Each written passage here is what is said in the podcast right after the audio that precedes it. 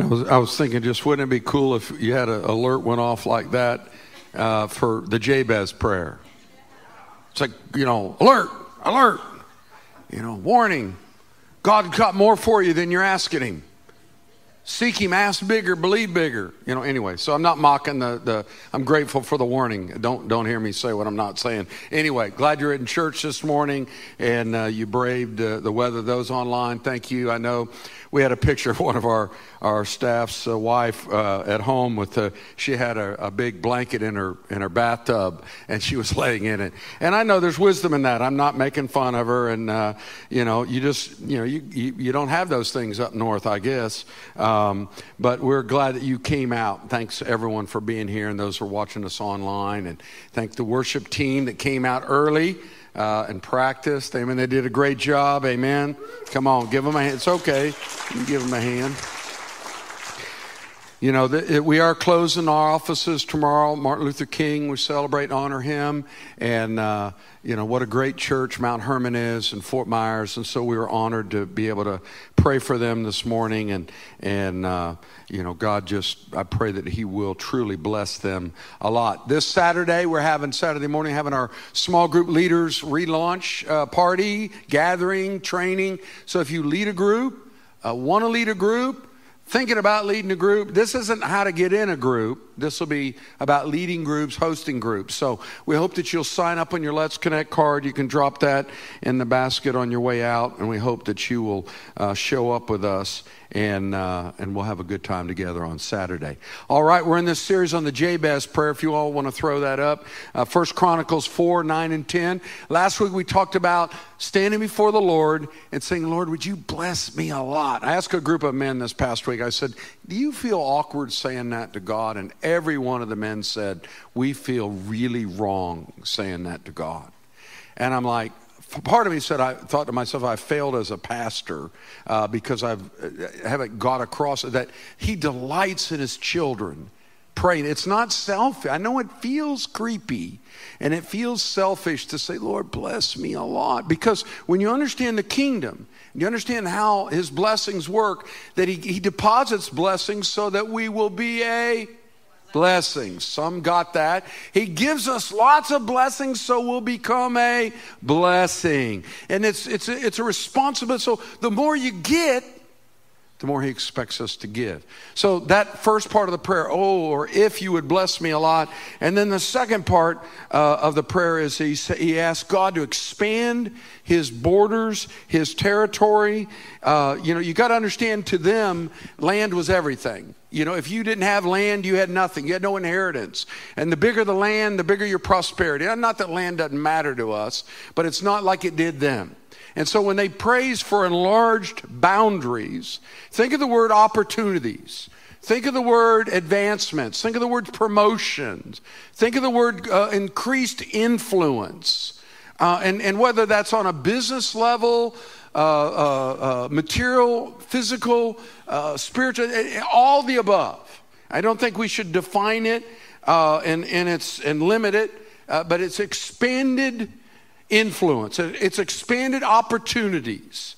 And so, if you're in a place in life where you don't want any expanded uh, opportunities or expanded influence, or then then you're you're like already in a uh, you're already ready for the grave.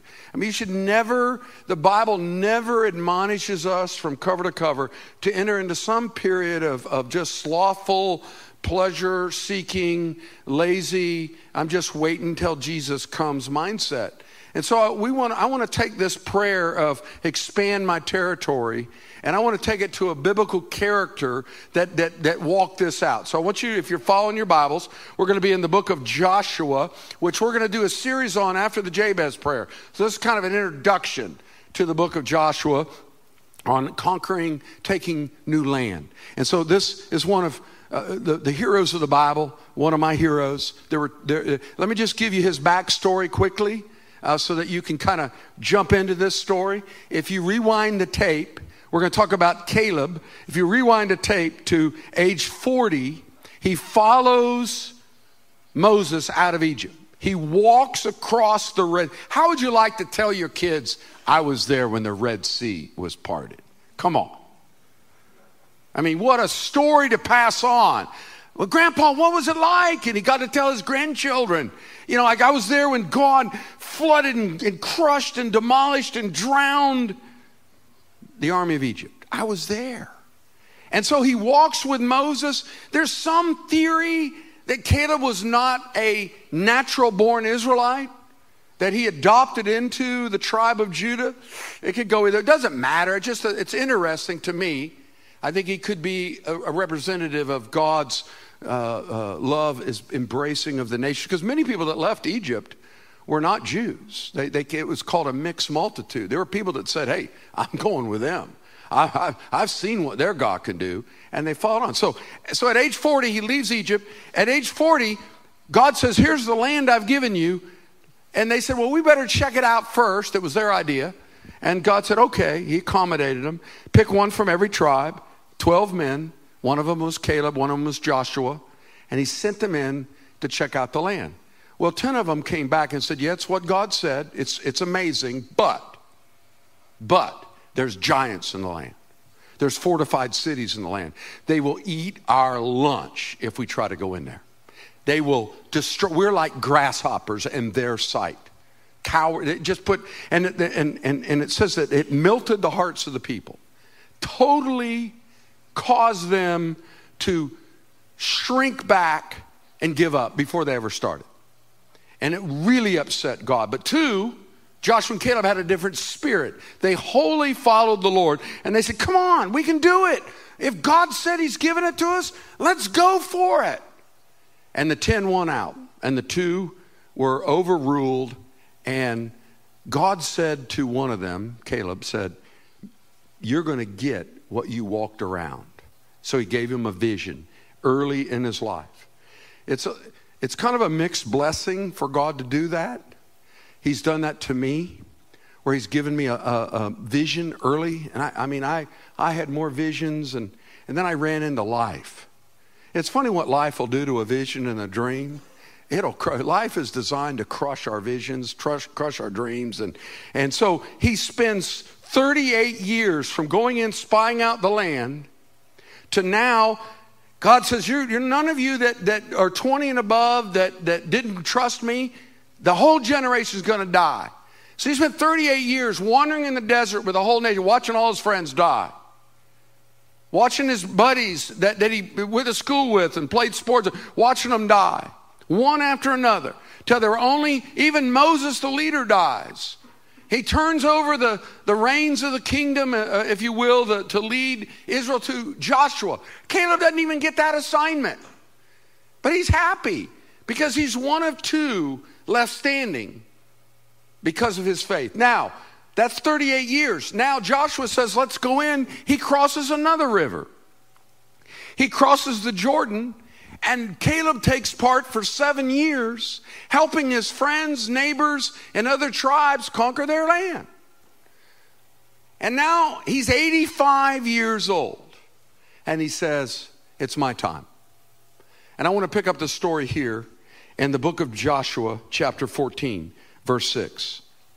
Now, the men of Judah, don't miss this because Caleb's going to come to Joshua, his buddy, but he's also his leader, and he's going to say, I want what God told me I was going to get.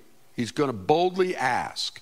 But he's not coming alone, he's coming with his clan, he's coming for his clan. He's not coming just for a selfish request.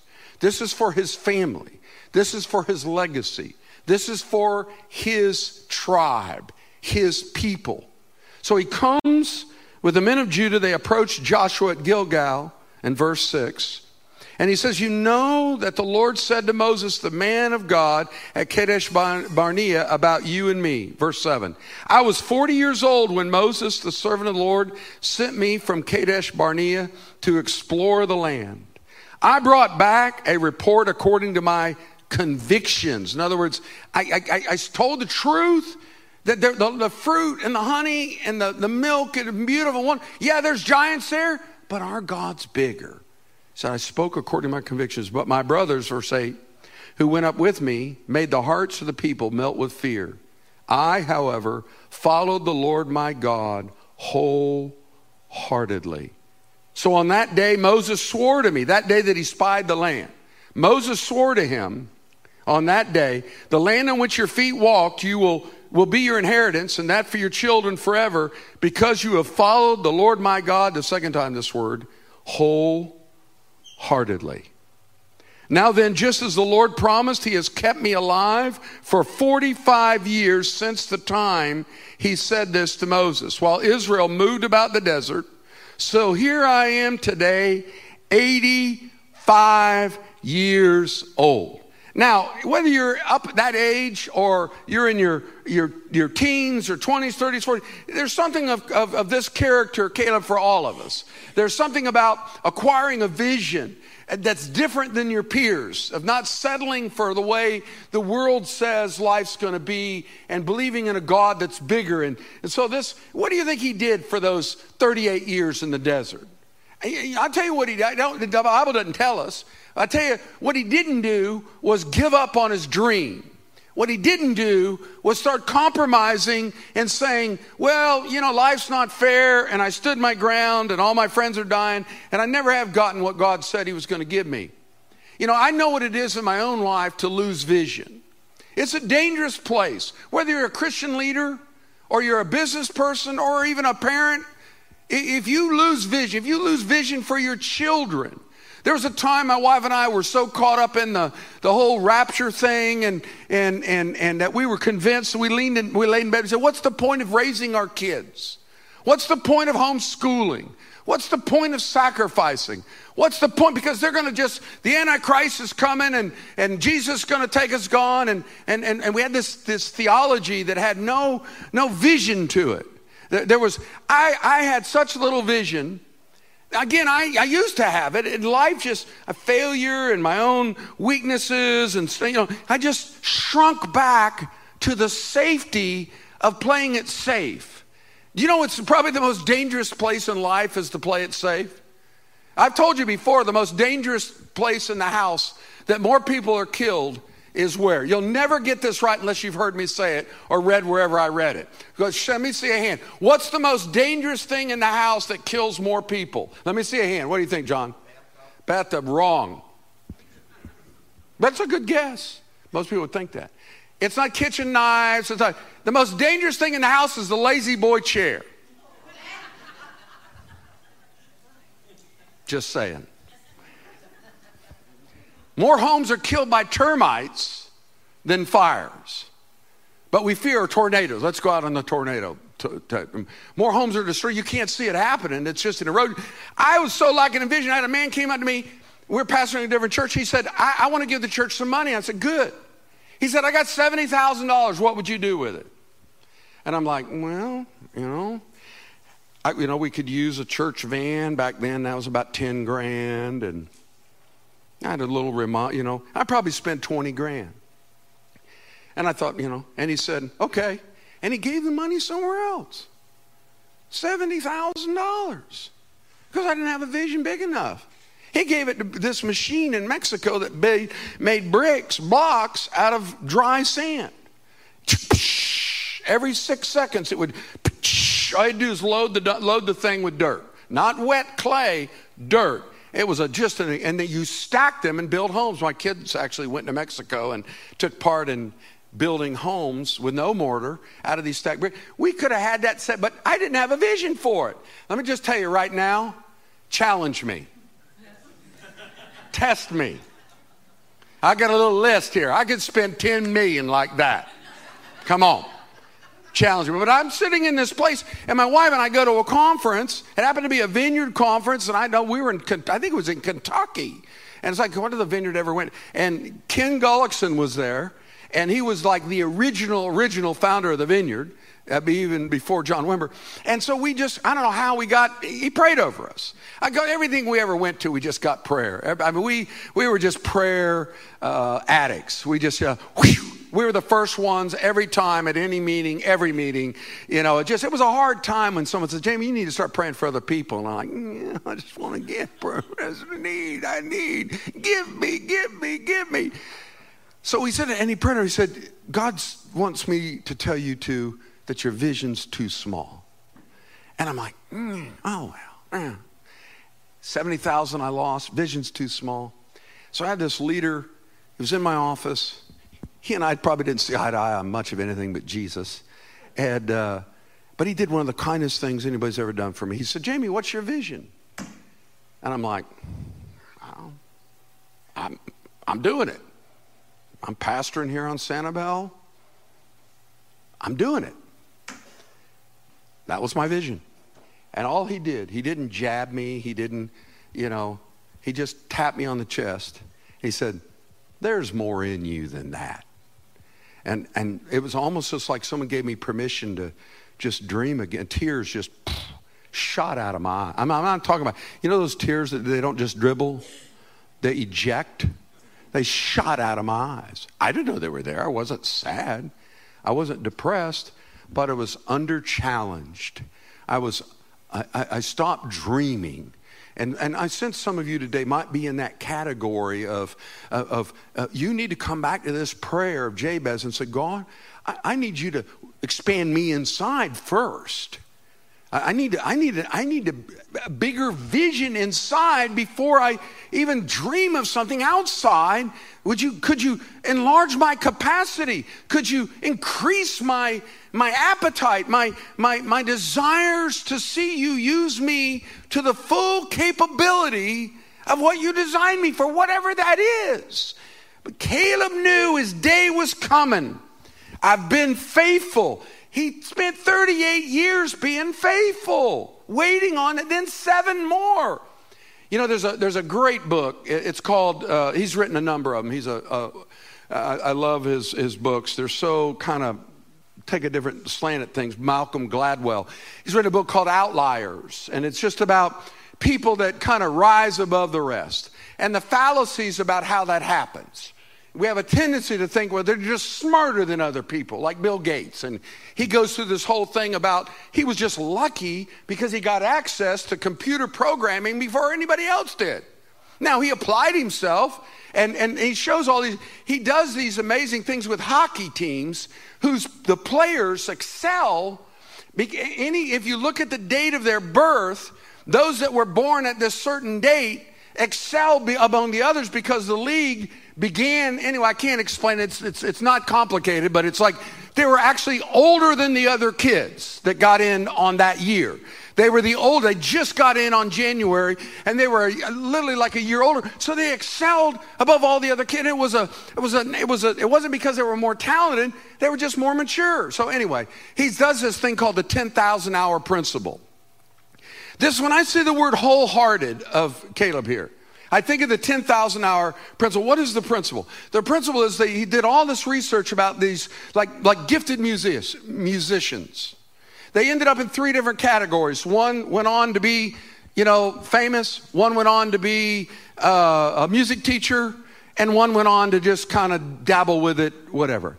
And what separated the three wasn't genius, it was 10,000 hours of practice.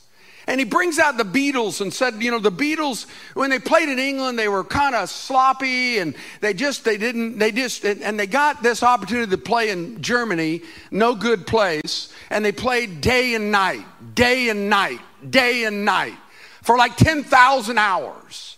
And they came back a different band.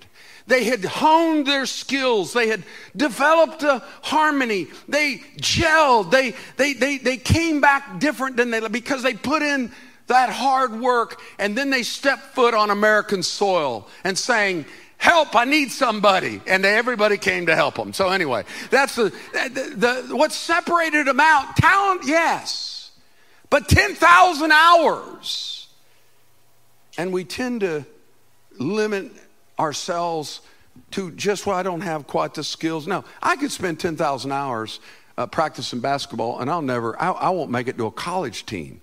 It's just not in me. I'm too, I'm a ground hugger. I can't, I, to me to leap in clear air under both feet, two inches, I'm like, it's a miracle. I was made to be near the ground, and I can't, I can watch basketball for hours and hours, and I've been to, and get up and just shoot nine air balls in a row. I'm just not, it does, it's, so it's not just about do hard work and you'll become something that you're not but it's take who God's designed you to be and be the best you you can be. Keep at it. Don't give up. Stay at what God has given you to do and be, or you'll end up missing. We went. We have not been to a movie. How many years has it been since we've been to a movie? A lot of years. I mean, we just are old and we don't go out and you know. Anyway, we just COVID and blah blah blah. We went to a movie this week because one of our our friends recommended it, and we were like the only people in the theater at first, and that's always a little scary. You wonder. Mm, then it hit me. It's probably a good movie that nobody's there. The good movies people to go see.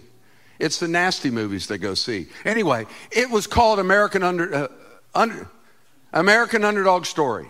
Let me just tell you, go see it. Whether you like sports or not. I started crying five minutes into it. And I'm a big baby. My wife's like, honey, come on, pull it together. You can't hear that. And it's not sad. I told one of our daughters about it, and she's like, Dad, I don't need to go see a sad movie. I got enough life to make me sad. I said, It's not sad. It was just meaningful. And it just, but it's the story of Kurt Warner. If you don't know the story, that's fine. But he was an underdog, and he dreamed all his life to be an NFL quarterback.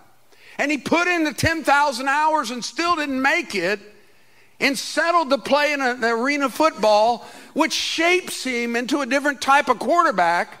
Then out of the blue, he falls in love with this woman that has two kids, and he's, he's in love. But all his life, he wanted to be great, but he never knew why. He never had a reason to be great, other than I'm going to be great or prove someone wrong, whatever it was. And then he discovered that she was the reason he wanted to be great. He wanted to give himself to someone else. And then he met Jesus along the way. And I won't spoil the story to you, but it's just about God loves to take, and, and he ends up being a hero, but he doesn't get there without 10,000 hours of heartache and failure. He was bagging groceries in a grocery store after college football. Do you know how many people go from bagging groceries to being an NFL superstar? Nobody. So you're not going to do it either. So don't go that route. But anyway. So Caleb is one of these, these guys that just says, I'm not going to let the dream die. He did the hard work. He was wholehearted when nobody was looking. He fought the battles of sin. You, you, it's not that he just skips all that. He had to have sin and temptation and attacks and failures, and being wholehearted isn't perfect hearted. It means when you stumble and fall and fail, you get back up. You don't lay in it and say, I'm done. You don't let shame have its way. So he steps up, brings his tribe, his clan. He's going to, I want that. I've been thinking about that mountain ever since I walked around it 45 years ago. I want that. In fact, look what he says when he goes to uh, uh, Joshua at verse 11. He says, I'm still as strong today as the day Moses sent me out, and I'm just as vigorous to go out to battle now as I was then. Now, that verse really challenges me because I think my first thought, because my makeup is to think, dude, you got no faith. Because if I said that to you today, I'd be a bold faced liar. I'm nothing. I have none of the strength I had in my 20s and 30s and 40s and 50s. It's gone. It packed up, moved out. My bounce back bounced away. I don't have that. Some people say they misunderstand the story isn't about becoming a superhero. Take the story into the New Testament and apply it to our inner being. Then I can say I have that. I have more passion now that's matured passion, that's sober passion. But I have more passion now than when, she, when Kim and I first started out. God has expanded my territory by giving me my wife to allow her to be at my side as an equal that makes my territory so much larger. If one can chase a thousand, two can chase 10,000. And that just happened in the last 15 years of our ministry. I wish it had been the whole 43, 44 years of it. But God had to expand me to expand us so I would make room for her. God had to work in me to work through me. I had a friend sat on Fort Myers. We were sitting there on the river. I'm saved. We'd gone to some youth meeting. My friend had led me to Jesus. He lived in a teepee with his dog Shawnee and wore a furry cross around his neck. He was my kind of man. I met him at forestry school. His daddy was a pastor in Fort Myers, where I gave my heart to Jesus. Dave Anderson. Dave and I were standing on the river. I'm 18, a druggie that just came to Jesus, just missed prison by probation. And I'm standing there and love Jesus. And he says, I just saw a vision. I saw you standing across the river in a large church with your hair slicked back, preaching to a giant crowd. Now, uh, you got to understand at the time, I hated Cape Coral, number one. So I never even thought about it being Cape Coral. It wasn't like, I'm going to go to Cape Coral someday. That never entered my mind. I just what heard, what entered my mind was God had more for me. And I ended up on a little island stuck away from nowhere for 17 years. God hid me so I wouldn't break too many things. And so he's kept me over there. I never, I never thought in my wildest dreams I'd end up in Cape Coral. I sat down with a group of our leaders that we'd started groups out here, and I said, We got to find a leader to come out here and start this church in Cape Coral because I'm not leaving Sanibel. Who leaves Sanibel? You don't leave Sanibel to come to Cape Coral unless you have to. And God's mean. I offended everyone in that circle. Everyone got mad at me. Because I said, You guys just get off, stop it. I'm not coming. I'll help you find a leader, but I'm not coming. Well, I end up repenting to him. We end up coming because God's mean. The point is, is that God gives us dreams. What on your dream will be different. God may expand your territory by giving you another baby. My wife leaned over at me as she goes, I could have another baby. I'm like, with another husband after I go to be with Jesus. I'm not up for it. I can't keep up with our grandbabies. And soon, biologically, we could have great grandbabies. But we're not open for that, enlarging our territory that way. We want to enlarge other ways. So Caleb says, I must, what do you mean? What we mean in the New Testament doesn't mean that you can have superhuman strength. I was talking to some of our older veterans in the first service, and I said, Boy, it, it's uh, getting old ain't for sissies. And they said, We don't call it getting older, we call it maturing. And we agree, maturing isn't for sissies. And so I, I, I just thought, God, why do you do things with us later in life that I wanted to do earlier in life when I had the energy to do it? Now I don't have the energy to do it, but I have the opportunity to do it. Because in the ways of God, as we taught in our book, The Power of Ugly, you're not strong in the kingdom of God because your vigor is not gone. It's not because you can get in the ring and fight an MMA bout and win. That doesn't make you spiritually strong. Men that can whip other men with their bare hands, has, that's a very different kind of strength. It's not the strength that's going to get your borders expanded. It's not the strength that's going to get you to mountains that God wants you to conquer. You're not going to do it because you're big, bad, and strong. You're going to do it because, oh God, oh God, help! I can't do this. I need you, Jesus. I've never been here before. Help me. And that's what expanding the territory will do. It exposes our inadequacies. So don't miss this. It just means that Caleb depended on God. Now, this next verse, I'm going to give it to you out of the King James Version because the NIV is wimpy in this, and I just can't. Ah. So uh, the next verse, verse 12, he says, Caleb says this to Joshua. He says, throw it up there. So, oh, there it is. Now, therefore, give me this mountain. Now, the NIV says, I want the hill land. No, no, he wants the mountain. It's so less drama to say, I want the hills. The hills are alive, but the mountain. Give me. Doesn't that sound? But it just it just more more heroic to me. Give me this mountain whereof the Lord spoken that He hadn't forgot it. when you heard Him in that day, how the Anakims are there. They're the giants. It's like a land where Shaq would be considered a peewee.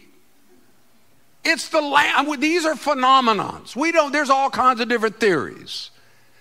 Where the, I mean, these are giants. These are what he saw 45 years earlier, and they felt like grasshoppers in their sight. Now, I want to show you a little. Bullies, listen to me. You never take the mountain if you're afraid of the bullies. If you can't face the giants, Remember, a giant's greatest weapon is intimidation and fear, not prowess. Not be David learned that he whooped Goliath with a little sling because, and it wasn't because, yes, he was big and strong, but he wasn't mobile. David was fleet of foot. David couldn't lift more weights, but whoosh, hit him right between the eyes with a rock and killed him. Being big is only important if you are in a fight that demands that you don't move anywhere. So these are big by intimidation. I want to just show you just a little clip. And we got make sure you kill these lights and get the volume up loud. Kill all of them. And, and again, I want you to think of Joshua and Caleb at a table eating a steak dinner, and one of the giants comes down and it's going to threaten them from coming up and taking the land. So watch this. And kill the lights first before you start it. We're learning. We haven't done a clip since the last one I did, and it was a failure. But anyway, turn it up. You little old to be traipsing this high. Nights get mighty cold up here. The air awful thin. Man like you getting long in the tooth should be searching himself out a warm corner to go lay down in.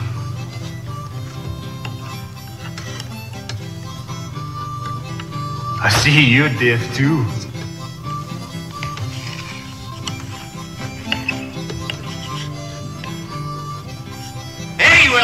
Worn out old buzzard. You hear me now? Don't try riding over this man, boy. Them wrinkles are war maps.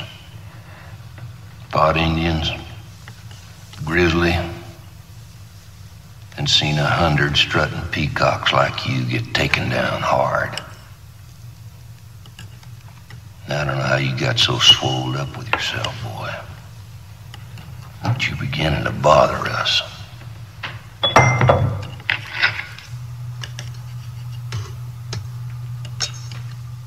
What's the gun for? Varmints.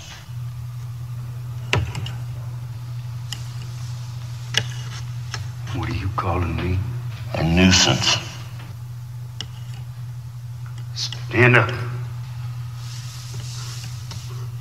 I said stand!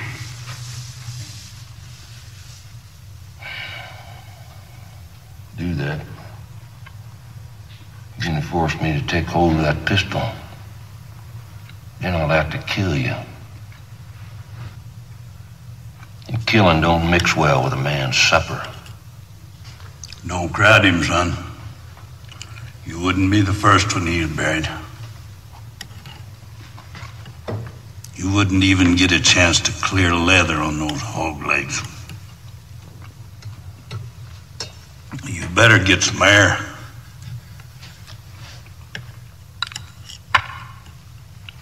I said you better get some air.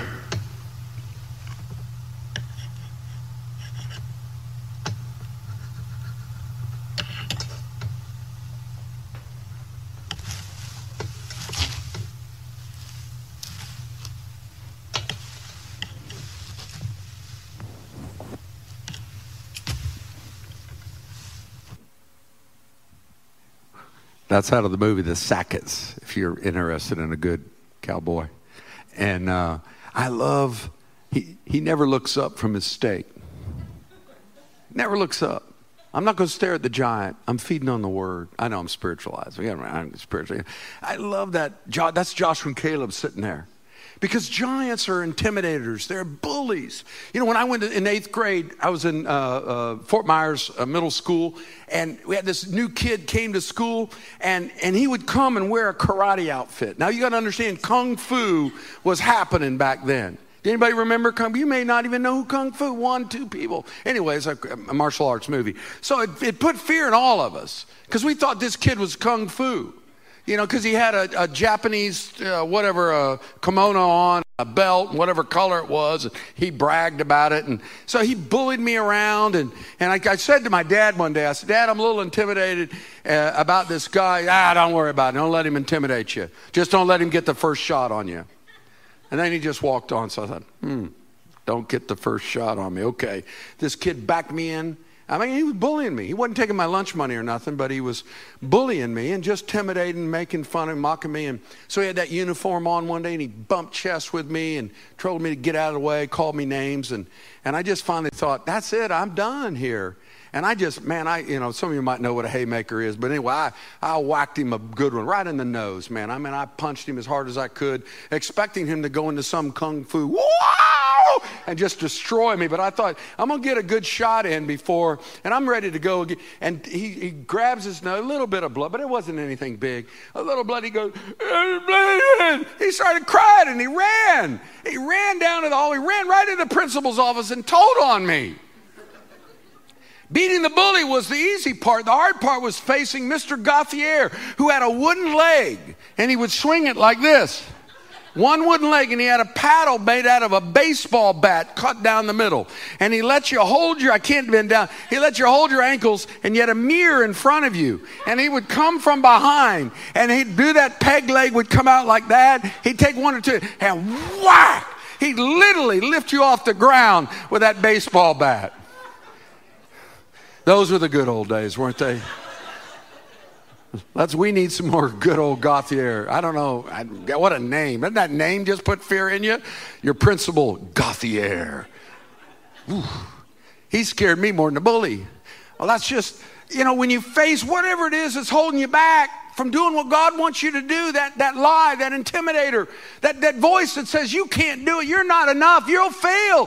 Fear of failure, fear of trying, fear of your past, fear of shame. It's the intimidation that makes the giants powerful. But we've got a Jesus that's already gone up the mountain. He's already taken on every giant you'll ever face. He cut their heads off, He defeated them, and He walks back down and says, Let's go see them together, son. I've already beaten them. Don't fear the giants. Now, that's not to make light of them, but that's to magnify the God that's expanding our. He knows who lives there.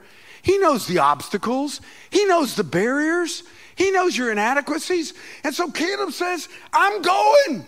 And he's got a clan going with him. He's not letting the, the, the intimidators stop him. And verse, uh, uh, but he said, he ends verse 12 with, But with the Lord helping me, I'll drive them out. Joshua blesses him and gives him Hebron as his inheritance. Now, it doesn't that sound like a contradiction? Joshua gave him Hebron, he had to go up there and cut heads off. He had to go up there and do war. He had to battle and fight. He had to go get what was his. And spiritually, that's the way it works in the kingdom. When you say, God, please enlarge my territory, you're going to have to go get it. Now, you can't kick the fences down. You don't want to remove the barriers that God's put in your life as boundaries until God expands them. That's where I made my mistake. When God expands, He'll invite you to move into it. But too many of us are like the word that Pastor Charles had at the men's retreat. He, he, God gave him a vision of this fruit tree. Some of you guys were there, remember. And he said, I see us as men getting. Have I already told this? No, okay. I,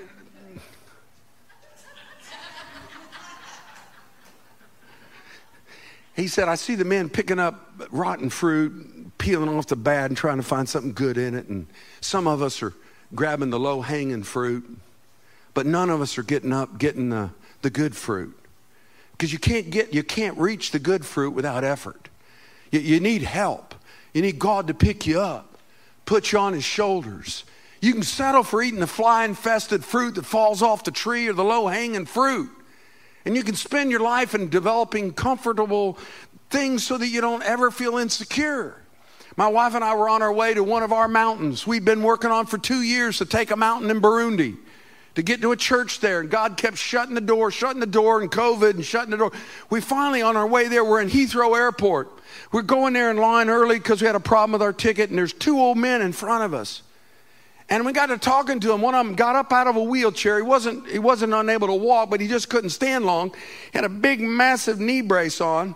He hobbles up to the, to the ticket thing and, and while they're waiting, we comes. I said, what, what are you guys up to? I said, oh, we're, they're, they're like, wow, we're having, we're having fun. They're having fun. Yeah, he, they're brothers. He goes, yeah, he's the older brother. He's 84. I'm the younger brother, 82. 84 and 82. Two brothers standing there. They had lost their, one of their passports two days earlier in England. Had to spend the night in the airport the first night. There's nowhere to sleep in an airport. And then they got a motel room, and finally the American Embassy got him a pass. I said, Where are you headed? You know, some palatial resort, you know, and you're going into some, you know, say, no, we're going to some obscure place I'd never even heard of, and somewhere in Zambia. And we're bringing Bibles and books to a, a school there we support, and we're going to invest in some leaders.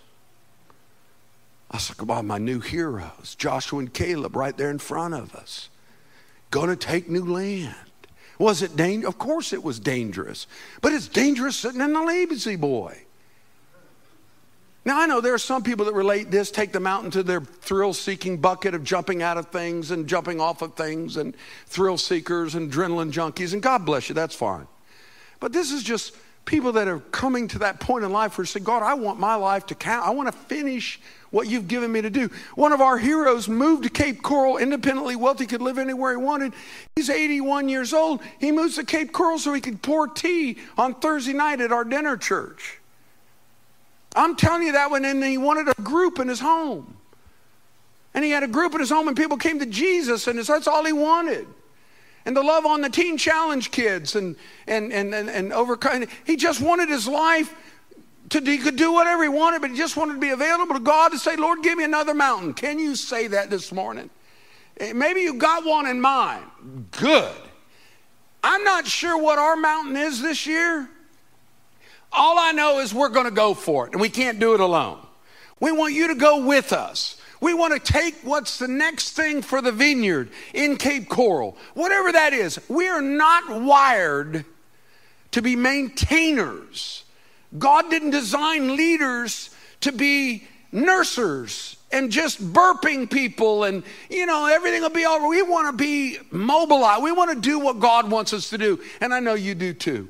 So there's those mountains that we go after as a clan, but then you have your own personal mountains that God wants you to go after to enter into the things He's given and promised you. Don't give up. Don't stop dreaming. Maybe your dream has to tweak and be different and, and come at it a different way or different direction. But don't, you say, well, I don't, I have, my time's too limited. My capacity's too diminished and, and I'm going to die with an unfinished life. Guess what? We all will. If you have any vision at all, you will die with an unfinished life. You got a tiny vision if it can be fulfilled in your lifetime. If God's given you something to pass on to your children, to your grandchildren, to people you invest in, but more than that, Kim and I talk about so many of our friends that didn't make it to 50 that had so much.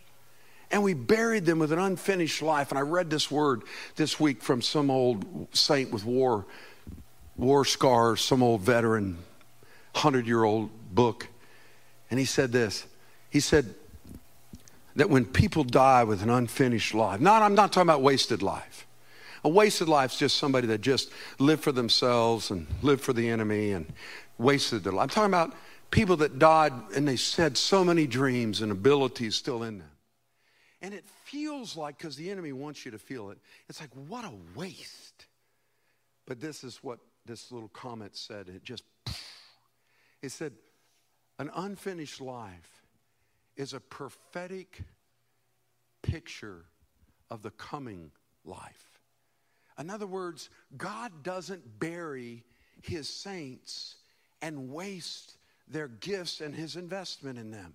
He's planted them for another earth that's coming, the new earth when the body comes out of the grave. It's not like they're going to retire and go to heaven and do some play on the, the whatever up there. It's that God says they're coming I'm going to finish what I started with them. I'm training them for something that's coming and it's not buried when they're buried. God doesn't waste things like that. He's a God that redeems, restores, and reclaims. And whatever that life, I think of the four year old boy that died to shape me to become a worshiper. Four years he made it. You say, oh, his life was wasted. Four years, and God allowed him to impact and mold and shape two of God's leaders to lead others in worship. I would have never led people in worship the way we lead had I not held that dead body in my arms as a 23 year old pastor. And on the way to the funeral, in the back of our car, we only had two four year olds in the church him and the one that led us in worship. And on the way to the funeral, driving in the, the car uh, processional, she starts singing.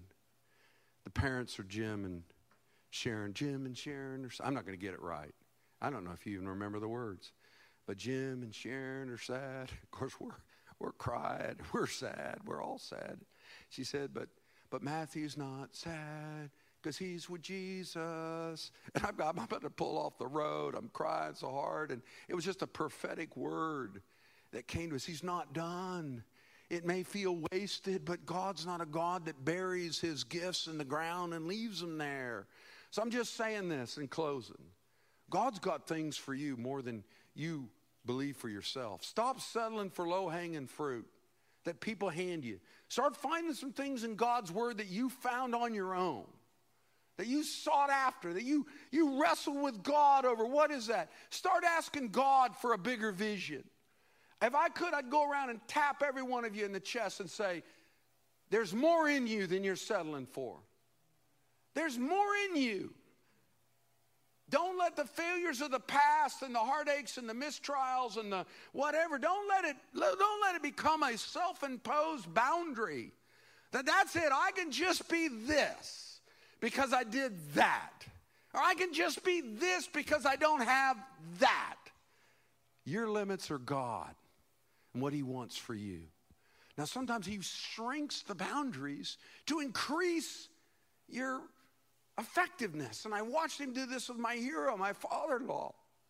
He's got horrible knees and neuropathy, and, and, and she, she protects his wife, and, and he resigned as an elder because he can't bring her to church because of COVID and health issues. And he's stuck at home pretty much all the time. And he develops this prayer intercession for people in crisis, life or death. And I don't know how many hundred people he has leaders under, under him with leaders under them. And it just cascades out into this ministry that's touching lives all over. And he prays for us every day.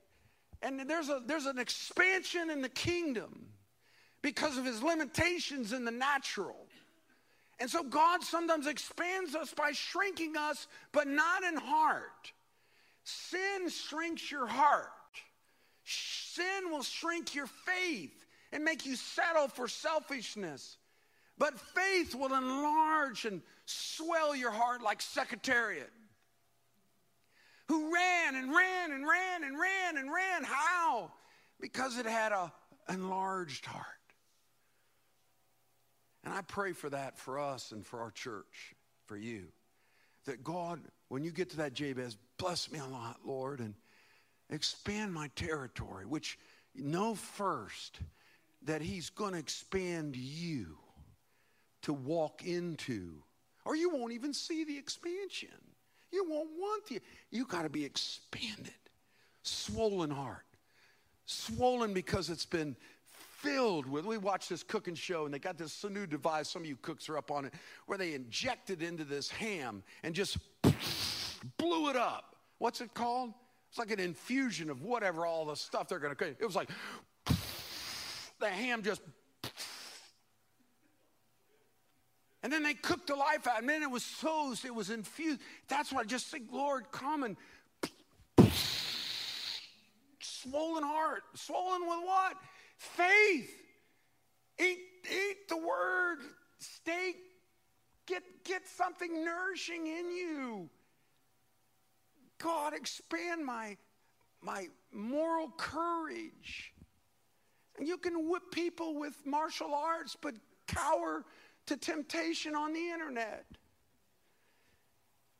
Moral, enlarge my, my moral courage to resist the things that are going to shrink me from entering into my expanded territory. Who wants an expanded territory?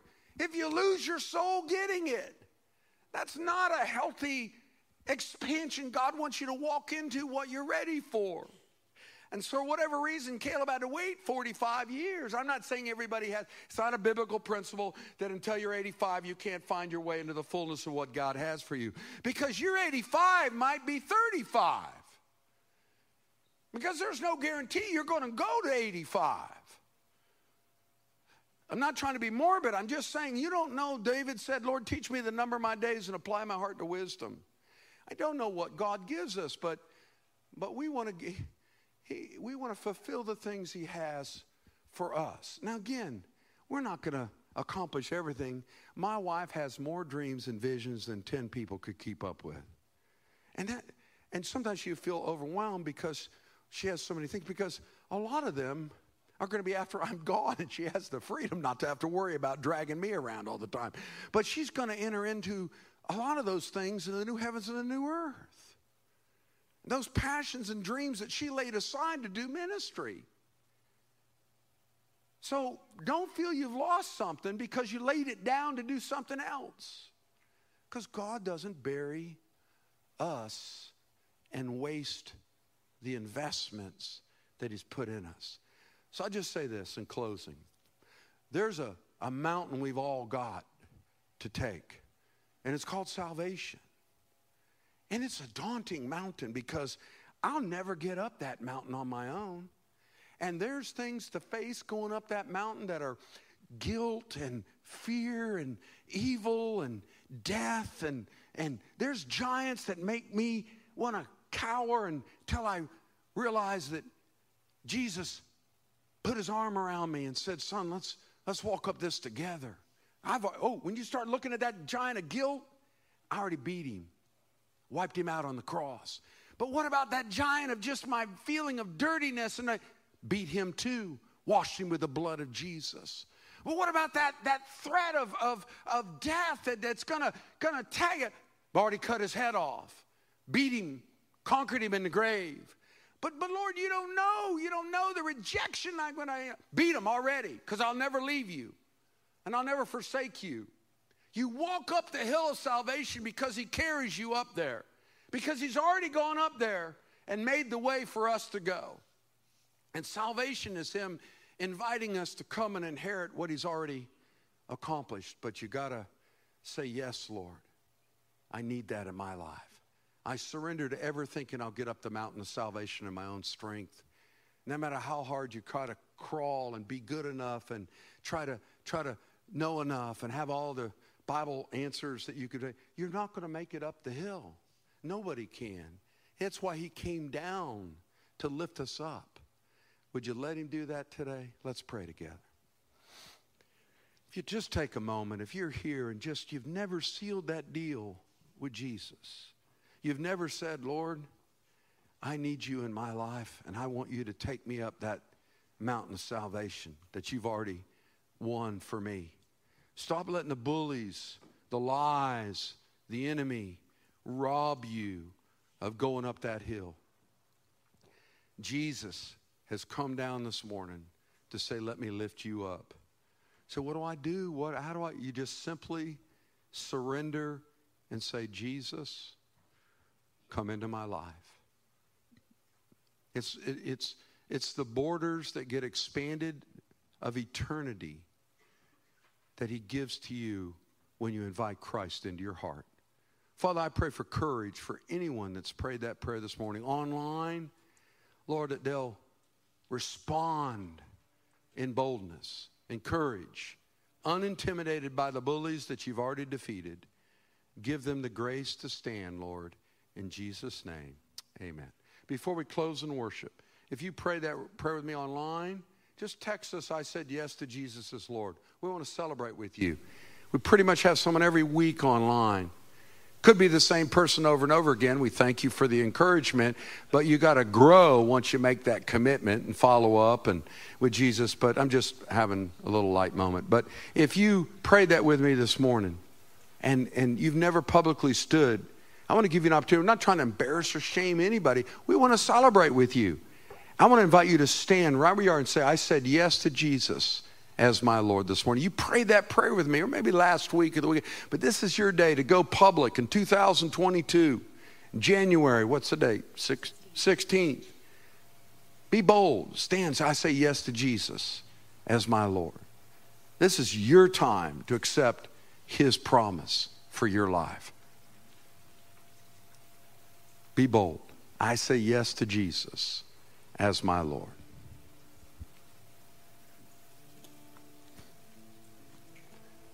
Okay? Well, let's all stand together. Honey, come on up. You know, that word wholehearted is the word I want us to marinate on in worship. If you were just to guess, not being critical, but being honest, in 1 to 10, in 10 being wholehearted, he's got it all. Are you, are you getting near? Are you moving towards a 10? Or is it shrinking away? Are, are you beyond? Maybe you're at a one or a two. Be honest, it's okay. But don't stay okay with being at a one or two. Just even as we worship, let Him come and take, take more of your heart. Take more of your heart. I just feel like the Lord's saying that He wants permission. He wants permission from your heart to say, Lord, I will go wherever it is. I will face that mountain. There is intimidation upon hearts that is deeply ingrained. Maybe some of it was spoken over you, something was said to you in your life. Maybe there's uh, just insecurities and fears, but you doubt God and you don't have the trust that He has more in you than you know, that He wants you to take that mountain. This just isn't something we beg God for. This is something God wants you to do. He wants you to take that mountain. That may be something in your family, as Pastor Jamie talked about. That may be something in your business. That definitely is something in the kingdom something God's going to do with you here in ministry as a community, missions. There's many different ways you can take that mountain, but we need to pray. And as we're singing and worshiping this next song, ask God to open your eyes, to open your ears, and to open your heart. That you show me, you show me what that mountain is and I'll take it by your grace and for your glory, that your kingdom will go forth and multiply. So just listen to him. Let the Spirit come.